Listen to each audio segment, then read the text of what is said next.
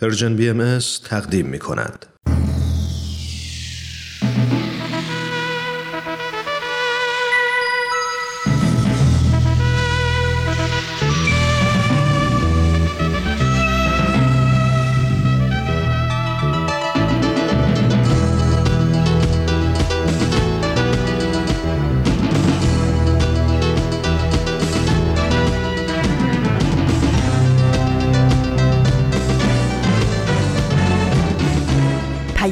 دوست.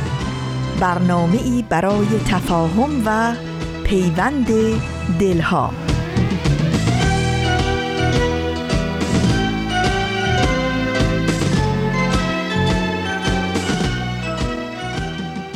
با گرمترین درودها به یکایک شما شنوندگان عزیز رادیو پیام دوست. در هر خانه و سرای این دهکده جهانی که شنونده برنامه های امروز ما هستید امیدواریم سلامت و ایمن و برقرار باشید و روزتون رو با امید و دلگرمی سپری کنید.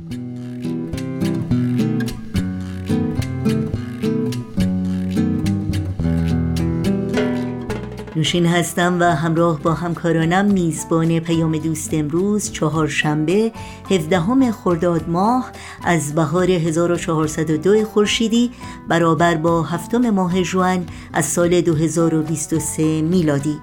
بخش های این پیام دوست شامل جهان ایده ها و خبرنگار خواهد بود که امیدواریم همراه باشید.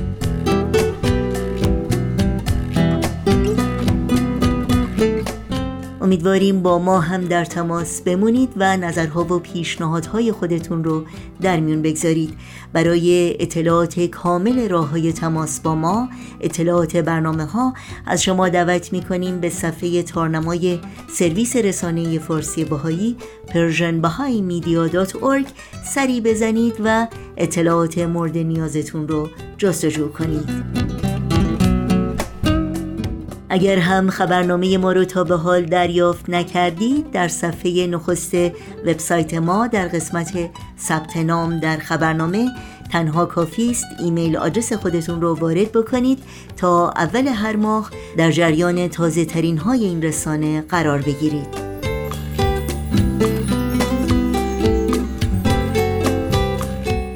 از شما شنوندگان عزیز رادیو پیام دوست دعوت می کنم در طی ساعت پیش رو با برنامه های امروز با ما همراه باشید.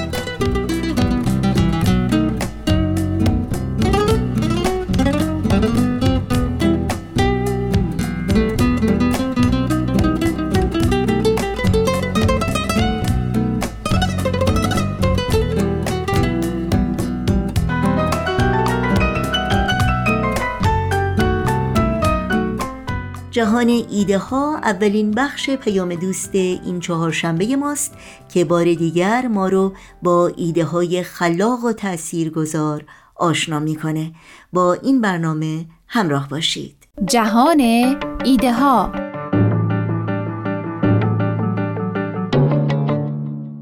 آیا حل مشکلات ملی و بین المللی برای ایجاد صلح کافی است؟ سیورین آتسرا پژوهشگر توضیح می دهد چرا توجه به مشکلات محلی برای ایجاد صلح پایدار اهمیت دارد؟ سخنرانی کامل او را می توانید در وبسایت ted.com بشنوید. می‌خوام درباره درگیری فراموش شده ای حرف بزنم. درگیری که به ندرت در خبرها دیده میشه و در جمهوری دموکراتیک کنگو رخ میده. بیشتر مردم خارج از آفریقا چیز زیادی درباره جنگ کنگو نمی‌دونن. درگیری کنگویی ها بیشترین تلفات رو بعد از جنگ جهانی دوم داشته. چهار میلیون نفر در 18 سال گذشته. این درگیری آفریقای مرکزی رو بیثبات کرده و بزرگترین بحران انسانی در جهان رو به بار آورده.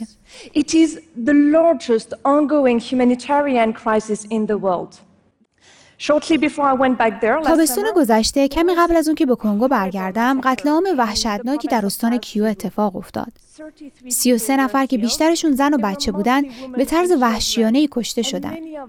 طی هشت سال گذشته دعواهای استانهای شرقی به طور مرتب باعث برافروخته شدن آتش جنگهای تمام داخلی و بین المللی شده. در واقع هر بار که ما احساس می کردیم در آستانه صلح هستیم درگیری دوباره سر می گرفت. The conflict explodes again. Why? چرا؟ چرا تلاش های گسترده بین المللی برای رسیدن به صلحی پایدار در کنگو عقیم مونده؟ خب بنا به تجربه من جواب این سوال حول دو محور میچرخه. اول یکی از دلایل اصلی ادامه خشونت در کنگو کاملا محلیه و منظورم از محلی واقعا در سطح افراد، خانواده ها، اقوام، محلات و حومه ها و گاهی گروه های قومیه. برای مثال دلیل حمله شبه نظامی ها به یکی از روستاها این بود که اونا می‌خواستن زمینی رو بگیرن که روستایی ها برای کشاورزی و امرار معاش از اون استفاده می‌کردن. محور دوم اینه که به دلیل سلطه فرهنگی خاص برای برقراری صلح درگیری های محلی در تلاش های بین المللی نادیده گرفته شده. به نظر من دیپلمات های غربی و آفریقایی، صلحبانان سازمان ملل و کارکنان بیشتر سازمان های غیر دولتی که برای رفع درگیری ها کار می‌کنن همگی طرز فکر خاصی دارن. من یکی از همین آدما بودم و مثل اونا فکر می‌کردم. به همین دلیل می‌دونم که این طرز فکر و فرهنگ چقدر قویه. این فرهنگ در سراسر جهان و در همه مناطق بحران زده برای فهم ما از علل خشونت ها تاثیر می‌ذاره و معتقد ریشه درگیری ها رو باید در سطوح ملی و بین المللی پیدا کرد. به عبارت دیگه بر اساس این فرهنگ راه رسیدن به صلح نیازمند اقدامی از بالا به پایین برای حل تنش‌های ملی و بین المللیه. این فرهنگ این طرز فکر رو در ذهن ما جا انداخته که تلاش نهادهای خارجی برای ایجاد صلح به سطح ملی و بین المللی محدود میشه. و از اینا مهمتر این فرهنگ باعث شده که نهادهای بین المللی حافظ صلح تنشهای سطح خرد رو که اغلب توافقهای سطح کلان رو به خطر میندازن نادیده بگیرن.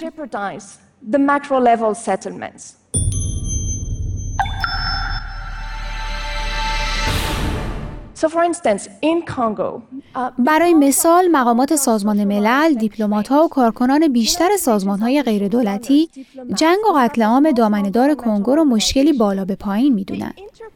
به نظر اونا خشونت ها نتیجه تنش بین رئیس جمهور کابیلا و رقبای متعدد داخلی و تنش بین کنگو، رواندا و اوگاندا است.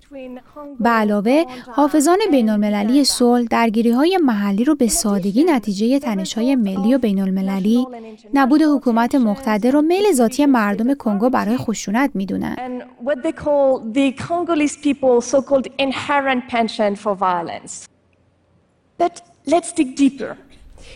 اما بیای نگاه عمیقتری به ریشه های دیگه خشونت بکنیم. در کنگو خشونت دامنهدار تنها علل ملی و بین المللی نداره بلکه انگیزه های پایین به بالا و دیرپای روستاییان، رؤسای سنتی، رؤسای جوامع کوچک یا رهبران قومی جرقه این خشونت ها رو می‌زنه. بسیاری از درگیری ها حول منافع سیاسی، اجتماعی و اقتصادی میگرده که به طور مشخص محلی هن. برای مثال، رقابت زیادی در سطح روستاها یا مناطق محلی سر اینه که بر اساس قوانین سنتی چه کسی می‌تونه رئیس روستا یا منطقه بشه و چه کسی می‌تونه توزیع زمین و بهره برداری از معادن محلی رو کنترل کنه. این رقابت ها اغلب منتهی به جنگ و دعوای محلی میشه و بسیاری اوقات تا سطح تمام استان بالا می‌گیره. و حتی گاهی به کشورهای همسایه هم کشیده میشه. بنابراین اگه می‌خوایم تلاش های بین المللی برای صلح نتیجه بده علاوه بر هر اقدام بالا به پایینی درگیری ها باید از پایین به بالا حل بشه. منظور این نیست که تنش های ملی و بین المللی اهمیتی ندارن یا اینکه اقدام های ملی و بین المللی برای صلح ضروری نیست. بلکه برای ایجاد صلحی پایدار اقداماتی هم در سطح خرد و هم در سطح کلان لازمه و سازمان های غیر دولتی محلی و نمایندگان جوامع مدنی باید بازیگران اصلی در این فرایند پایین به بالا باشند. البته موانعی هم هست. نهادهای محلی اغلب فاقد منابع مالی، لوازم لجستیکی و توانایی فنی برای اجرای موثر برنامه های محلی صلح هستند. بنابراین نهادهای بین المللی باید برای حل درگیری های محلی به نهادهای محلی کمک کنند. خب برای کنگو چی کار میشه کرد؟ بعد از دو دهه درگیری و مرگ میلیون ها نفر روشنه که باید روی کردمون رو عوض کنیم. بر اساس تحقیقات می‌دانیم معتقدم که فعالان بین المللی و کنگویی باید به حل درگیری بر سر زمین و تشویق آشتی جوامع توجه بیشتری کنند. برای مثال در استان کیبوس مؤسسه صلح و زندگی و همکاران کنگوییشون جلساتی برای گفتگوی بین جوامع تشکیل دادند تا درباره درگیری ها بر سر زمین بحث کنند و در این جلسات راه حل برای کنترل خشونت پیدا کردند. این از اون دست برنامه هایی که در کنگوی شرقی به شدت بهش احتیاج داریم. با این نوع برنامه ها می‌تونیم به مردم کمک کنیم.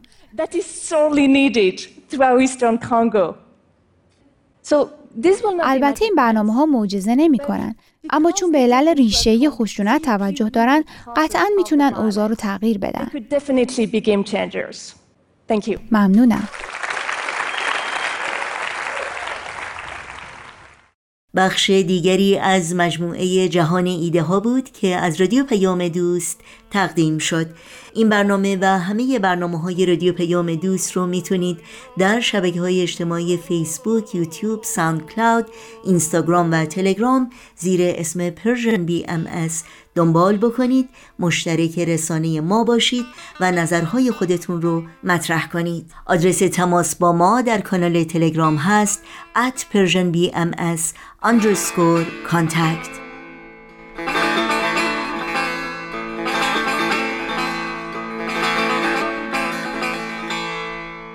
یادآوری کنم که برنامه های روزهای پنج شنبه رادیو پیام دوست مخصوص کودکان، مربیان، والدین کودکان و همه علاقمندانی است که مشتاق یادگیری بیشتر درباره کودکان گروه سنی 6 تا 11 سال هستند. این برنامه ها همچنین در کانال ویژه‌ای با عنوان دردانه از کانال های وابسته به رسانه Persian BM در اختیار شماست. روزها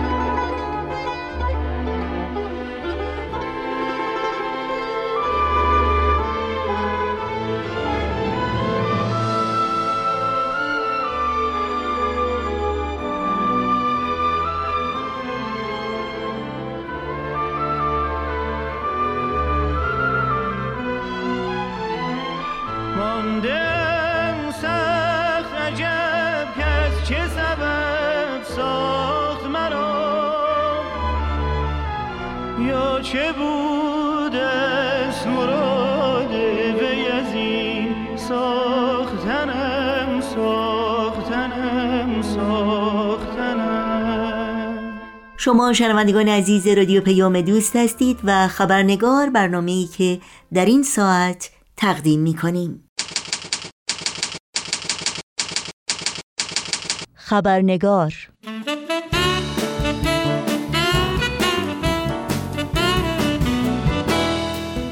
اما نابرابری جنسیتی از بزرگترین چالش های ایرانیان بلکه عموم مردمان در جهان امروز ماست که بدون شک تا از میان نرود رفاه و سعادت برای هیچ یک از اخشار جامعه امکان پذیر نخواهد بود.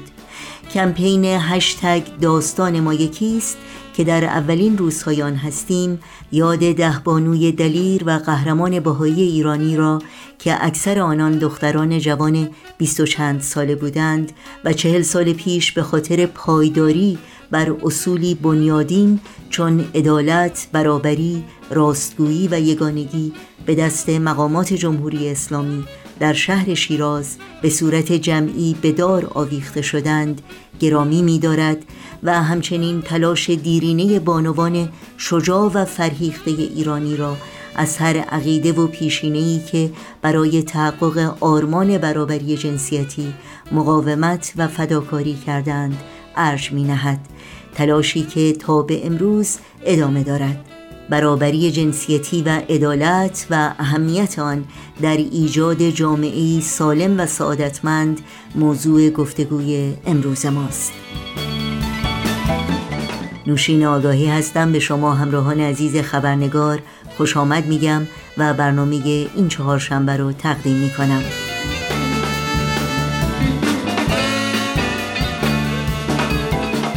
دکتر محمود سباهی نویسنده مترجم شاعر جامعه شناس و کارگردان تئاتر میهمان این خبرنگار هستند و با ما در مورد اهمیت برابری جنسیتی در جامعه عدالت پرور و پویا گفتگو می کنند از شما دعوت می کنم همراه باشید.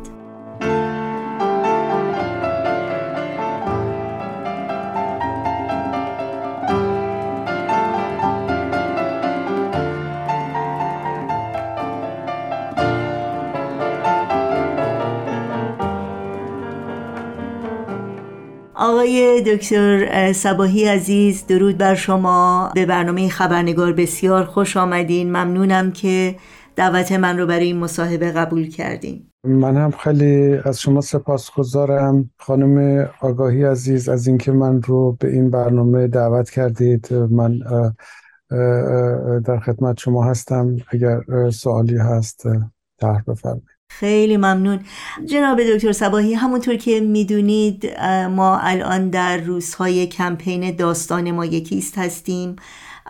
کمپینی که در گرامی داشته ده بانوی باهایی هست که چهل سال پیش در شیراز به خاطر باور به آین باهایی به دار آویخته شدند. در حقیقت پایداری اونها بر باورشون بر روی اصولی بود که امروز ما اون رو بخش بزرگی از تلاش زنان و دختران ایران برای تحقق اون می‌بینیم و یکی از اون اصول برابری و عدالت هست و نقشی که این اصل اصل برابری می‌تونه در ایجاد یک جامعه منسجم و متحد داشته باشه.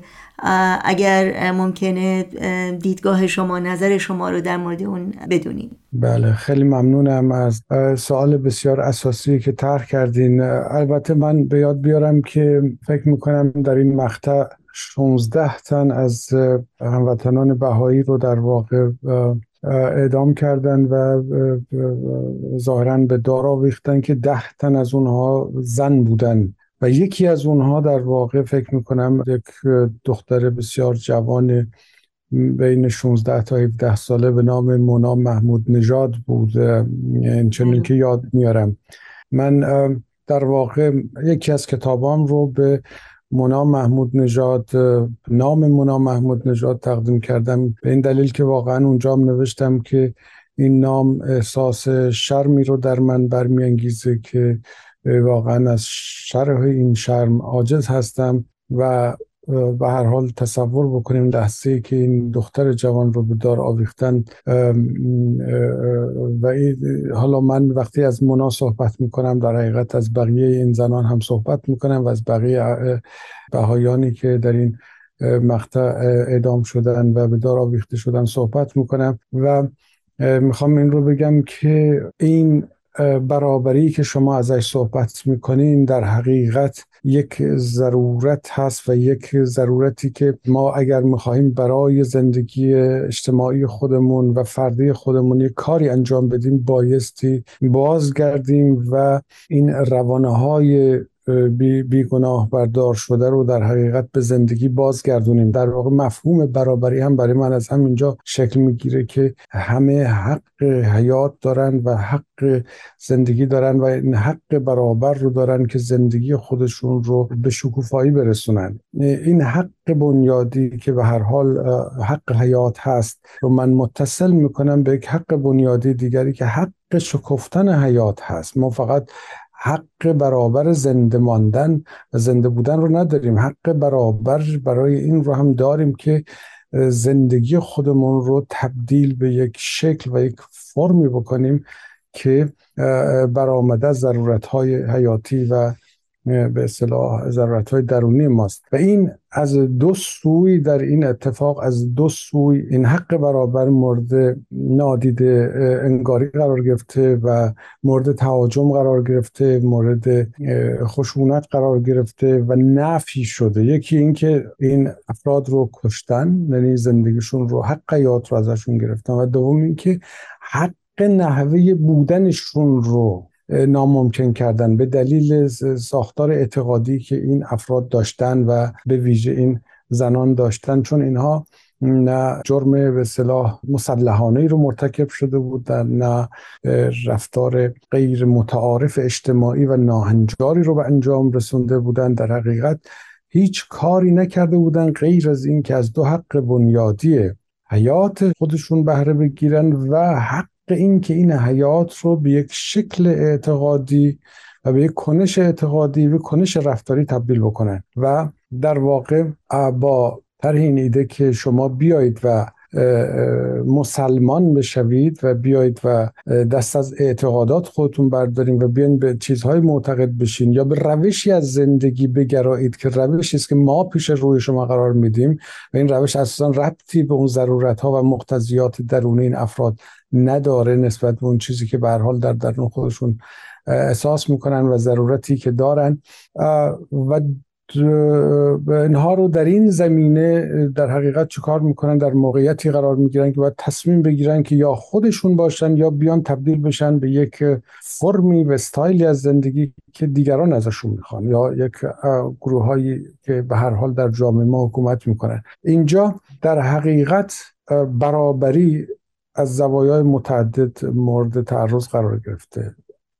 اینا میگن بیاین در گروه ما و در فرم زندگی ما قرار بگیریم در چشمانداز و در جهانبینی ما و در باند ما قرار بگیریم و اگر نمی‌گیریم در نهایت شما رو به ساحت دیگری یا ساحت دشمنی میرانیم و بر اساس اون شما رو دشمن تعریف می‌کنیم و حق حیات رو ازتون می‌گیریم.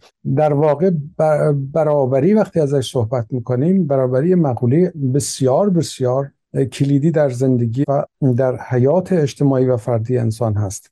در واقع در جامعه بدون برابری اساسا محقق نمیشه. ما جامعه رو برمیسازیم طرح میاندازیم برای اینکه یک موقعیت برابر یا یک مکان برابر برای همگان به وجود بیاریم.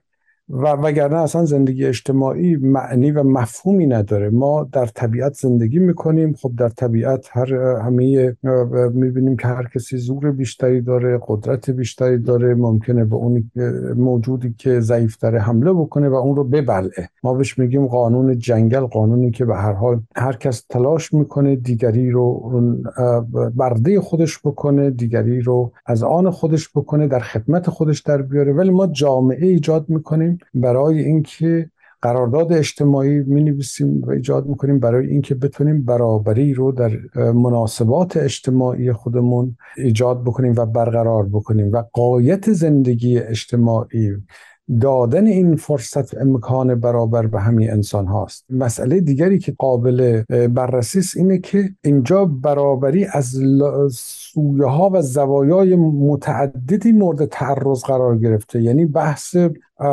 برابری میان انسان ها از یک طرف مورد تعرض قرار گرفته به واسطه و مورد حمله قرار دادن به ساخت اعتقادی بخشی از جامعه. دوم این که جنسیت این افراد هم در حقیقت باعث شده در یک ساختار اجتماعی مثل جامعه ما که یک تبعیض جنسیتی به وجود بیاد که این فرصت برابر رو از زنان دریغ بکنه که بتونن حیات اجتماعی خودشون رو به طور برابر با بقیه نیروهای اجتماعی پیگیری بکنن و خلق بکنن.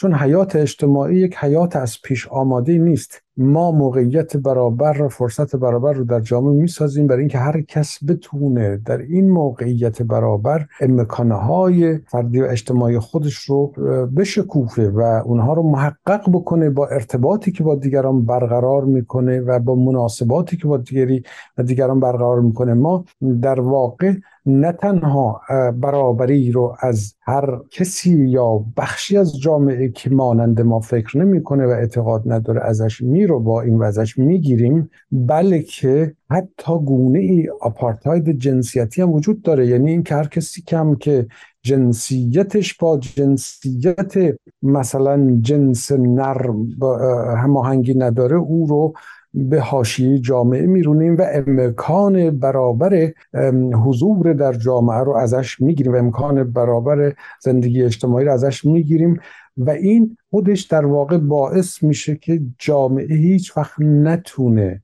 به اون شکل مطلوب خودش اون توازن اجتماعی و انسانی خودش دست پیدا بکنه. چون همیشه جامعه دچار تنش باقی میمونه. چرا؟ برای اینکه بخش بزرگی از افراد جامعه در حاشیه نگه داشته شدن به ویژه زنان و به ویژه دیگر آینان و در نهایت این بحران و این معضل اجتماعی تا بی نهایت ادامه پیدا می‌کنه چرا برای اینکه برابری زیر پا گذاشته شده. چرا برای اینکه برابری انسان ها در برابر قانون زیر پا نهاده شده. برای همینه که میگیم برابری فقط یک آرمان نیست. برابری یک آرمانی است که باید در زندگی اکنون و در این لحظه ما محقق بشود. یعنی اینجور نیست که ما بخوایم به افراد وعده بدیم که حالا شما بایستی بیاین چیز بکنین بیاین مثلا حالا به این وضعیت تن بدین تا اینکه روزی روزگاری آرمان برابری اتفاق بیفته یا روی بده. نه آرمانی به معنی یک امر انتظایی وجود نداره. آرمان یک امری است که بایست در همین لحظه به جامعه عمل در بیاد. از طریق نوع ارتباطی که ما با دیگری برقرار می‌کنیم و نوع ارتباطی که با دیگران برقرار می‌کنیم ما بایستی در حقیقت برابری رو بهش عمل بکنیم به مسابقه یک آرمان و اون رو زندگی بکنیم. خیلی خیلی ممنونم. شما به نکته خیلی مهمی اشاره کردین که چگونه واقعا باید یک آرمان رو تبدیل کرد به یک واقعیت عینی یک واقعیت اجتماعی و خب زنان ایران بیشتر از یک قرن هست که برای تحقق این آرمان برابری تلاش کردند ولی تغییرات اساسی که واقعا نیاز هست که صورت بگیره برای تحقق اون آرمان تبدیلش از آرمان به یک, به یک واقعیت شما این تغییرات رو چگونه ارزیابی می‌کنید؟ بله. من فکر می‌کنم که در واقع هر کسی باید از خودش شروع بکنه. این اون نقطه است که من فکر می‌کنم زمینه تبدیل این آرمان برابری به واقعیت رو امکان پذیر می‌کنه. اگر ما به این فکر بکنیم که ما باید منتظر این باشیم که روزی جامعه یا از بیرون از ما این آرمان به ما داده بشه و این امکان به ما داده بشه من فکر نمی کنم که چنین روزی فرا برسه. در حقیقت هر کسی که از حق خودش دفاع بکنه در واقع از حق همه دفاع کرد.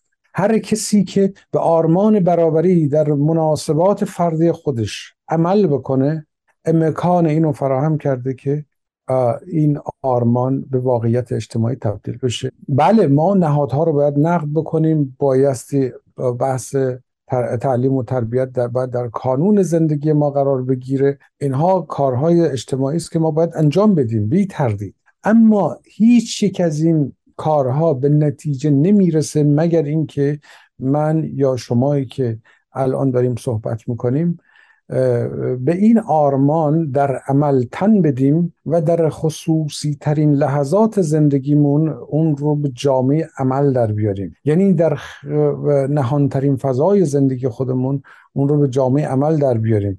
و اونجوری است که می‌بینیم در واقع یک امر ایدئال شروع می‌کنه به تبدیل شدن به یک فرم اجتماعی و یک زندگی اجتماعی و عملی. که وقتی که من اون رو بهش عمل می‌کنم این امکان رو به دیگری هم میدم که او هم جرأت بکنه و به این آرمان عمل بکنه. وقتی شما راجع به مقوله زنان در ایران صحبت می‌کنید آموزش بسیار بسیار کلیدی است در حقیقت این نبود آموزش و عدم فهم اون جوامع و اون زنان و اون دختران از این حق هست از این حق برابری هست که اونها رو در مسیر قرار میده که از حقوق خودشون واقف نیستن و تن میدن به قوانین و به سنت هایی که در حقیقت علیه اونهاست. علیه واقعیت حیاتی و اجتماعی اونهاست. علیه فردیت اونهاست. از همین زاویه است که میگم در فرهنگ ما یک آپارتاید جنسیتی وجود داره. یعنی اینکه زنان رو به گونه حتی آموزش می‌دهند یا آموزش داده اند چون تعلیم و تربیت هم باید توضیح داده باشد باید محتوای درستی داشته باشه. تو وگرنه تعلیم و تربیت حتما هست. حتما نمی‌دونم توی جامعه ما هم دعای تعلیم و تربیت دارن ولی اطلاعات و آگاهی های نادرست میدن.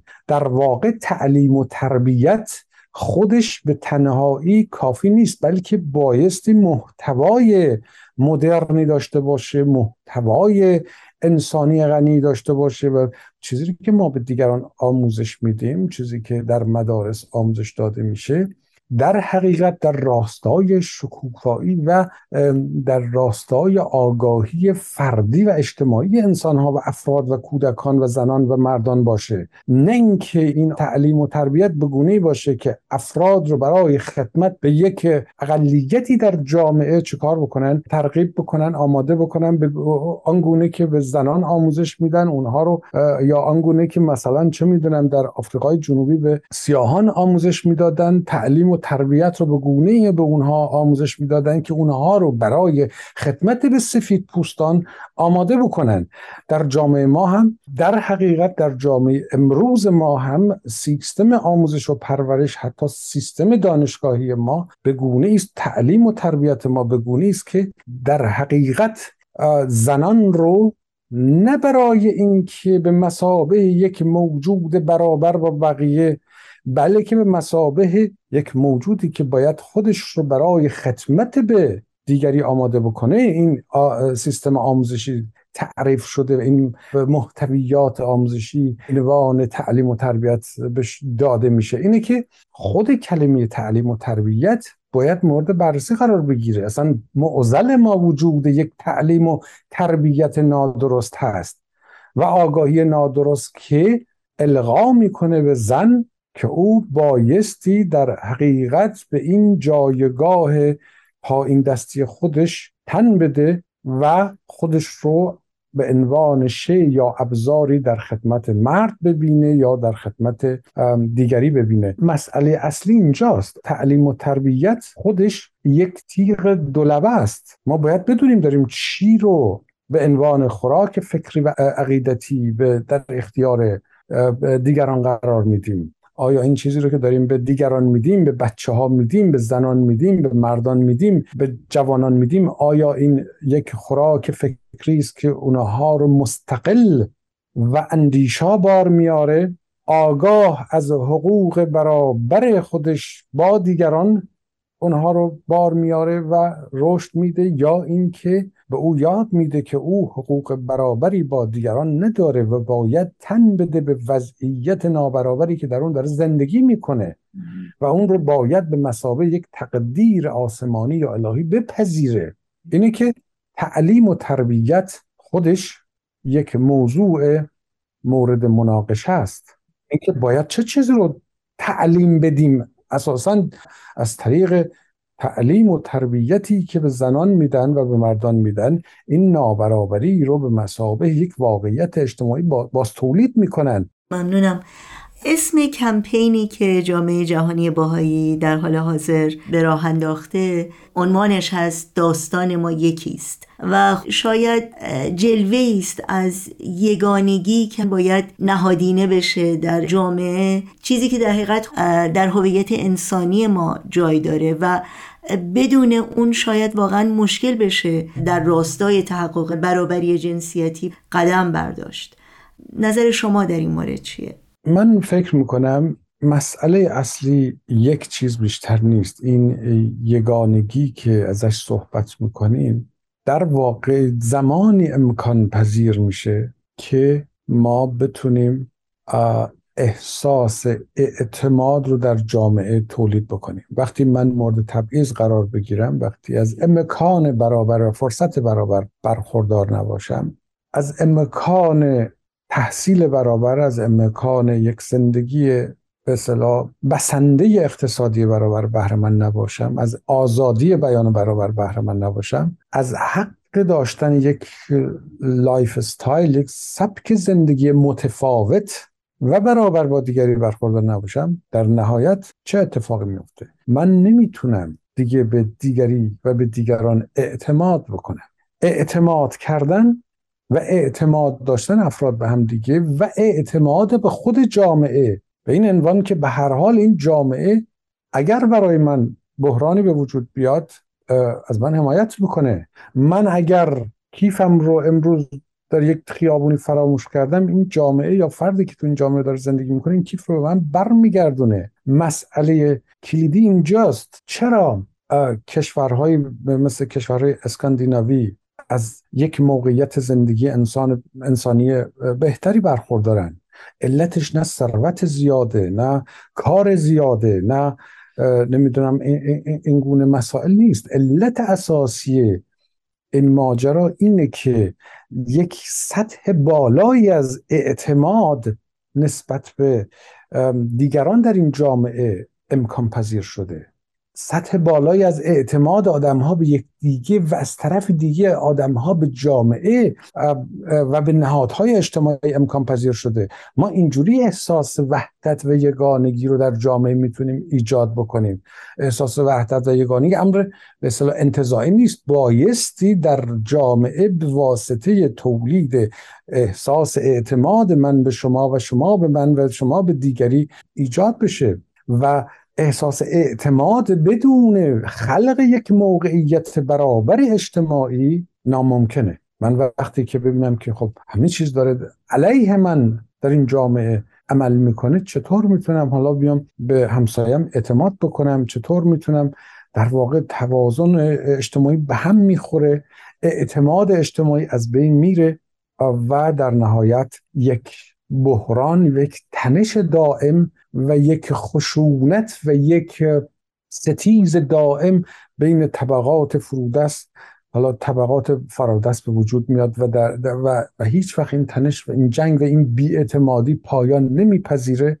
و به ویژه این که در جامعه مثل جامعه ما این تنش به طور وحشتناکی بین بخش به اصطلاح زنان جامعه و بخش مردان جامعه می‌بینیم که حتی در خصوصی ترین فضای زندگی هم به دلیل وجود این تبعیض سیستماتیک و این تبعیض تبدیل به فرهنگ شده و به جهان بینی تبدیل شده و به آموزش تبدیل شده می‌بینیم که هیچ کس از امنیت و آرامش حتی در فضای خصوصی خودش بهرمند نیست. و ناامنی به همه لایه های زندگی میخزه و امکان یک زندگی انسانی و امن انسانی رو از ما دریغ می‌کنه. چرا برای اینکه ما نمی‌تونیم به هم اعتماد بکنیم؟ چرا برای اینکه ساختار اجتماعی ما فرهنگ ما نهادهای سیاسی و اجتماعی ما عامل یعنی به گونه ای بر ساخته شدن که نه تنها عامل ایجاد یک هماهنگی اجتماعی و توازن اجتماعی نیستن بلکه برعکس عمل می‌کنن. یعنی کج کار کردن از در جامعه شناسی. و در حقیقت باید فکری به حال تغییر این نهادها کرد و این ساختهای اجتماعی کرد. وگرنه وضعیت تغییر نمی‌کنه. ما نمی‌تونیم با همون ساخت اجتماعی که الان داریم با همون ساخت ذهنی که الان داریم بتونیم وضعیت رو تغییر بدیم. خیلی ممنون. فقط یکی دو دقیقه وقت باقی مونده و من می‌خواستم در این فرصت کوتاه از شما بپرسم که تا چه حد به آینده امیدوار هستید و چه چیزی به شما امید میده؟ بله من خیلی کوتاه بگم که من بسیار بسیار امیدوارم به آینده این جامعه و چون معتقدم که عنصر نابرابری در شکل ریشه خودش معطوف به زنان و عنصر نابرابری در واقع به واسطه زنان در جامعه می‌تونه خودش رو اصلاح بکنه و خودش رو به به, به اصلاح مسیر درستش برگردونه و برابری رو و توازن رو در جامعه ایجاد بکنه. و غیر از اینکه این وجه اجتماعی و جنبش اجتماعی رو من بسیار بسیار قوی می‌بینم تأکیدم اینه که حتی اگر قضیه رو اجتماعی هم نبینیم اینجور فکر کنیم که هرگاه زنی از حقوق خودش دفاع کرده در واقع از تمام زنان دفاع کرده. به همین دلیل هم هست که وقتی ما از طاهره این صحبت می‌کنیم در حقیقت از همه زنان صحبت می‌کنیم. چرا که او از حقوق خودش و با نگفتن به اون وضعیتی که در زندگی خانوادگی و اجتماعی داشت در حقیقت به اون ساخت اجتماعی از طرف همگان واکنش نشون داد و نگفت و به ویژه از طرف همه زنان و در حقیقت با برخواستن خودش و با بر ایستادن خودش و با مخالفت خودش با وضع موجود در حقیقت از زبان همه ستمدیدگان و به ویژه زنان ستمدیدی ایران و من حتی می‌تونم بگم همه زنان ستمدیدی عالم سخن گفت. اینه که هر کسی نه تنها طاهره قررت این دقیقا ما میگیم نام مهم نیست چرا که او به عنوان یک فرد از حقوق خودش و از حقوق نابرابر خودش صحبت کرد و برای حقوق برابر خودش دست بکنه ایستد و نتیجه اون نتیجه بسیار بزرگی بود. و اینی که هر کسی هر زنی هر مردی می‌تونه برای حقوق خودش دست به کنشگری می‌زنه در حقیقت گویی است که برای همه این کار رو کرده. چون وقتی ما تو مسیر درست قرار می‌گیریم در حقیقت در راستای یک خیر همگانی و برای همگان عمل می‌کنیم. و خیلی ممنونم از اینکه این امکان رو دادین. من در خدمت شما باشم. خواهش می‌کنم. خیلی ممنون از شما آقای دکتر محمود سباهی از وقتتون از بینش و دانشی که با ما سهیم شدید. بی نهایت سپاسگزاریم. امیدوارم باز هم شما رو در این برنامه داشته باشیم. سپاسگزارم. ممنونم. ممنونم از دعوتتون. آها این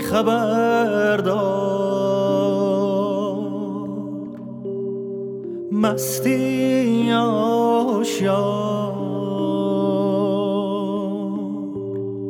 خوابی یا بیدار خوابی یا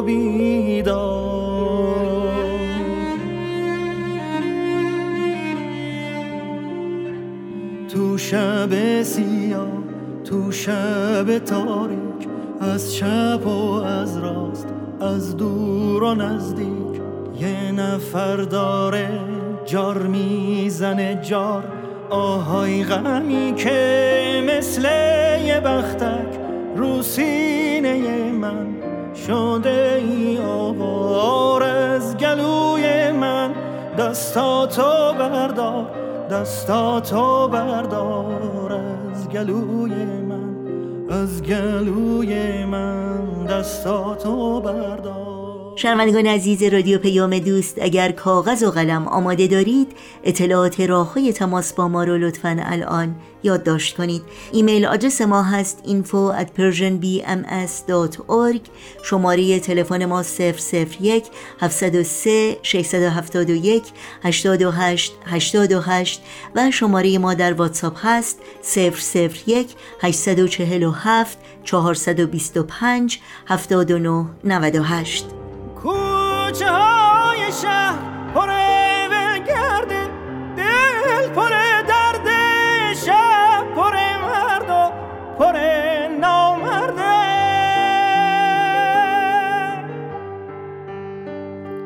آهای خبردار آهای خبردار باغ داریم تا باغ یکی غرق گل یکی پره خان مرد داریم تا مرد یکی سر کار یکی سر بار. آهای خبردار یکی سر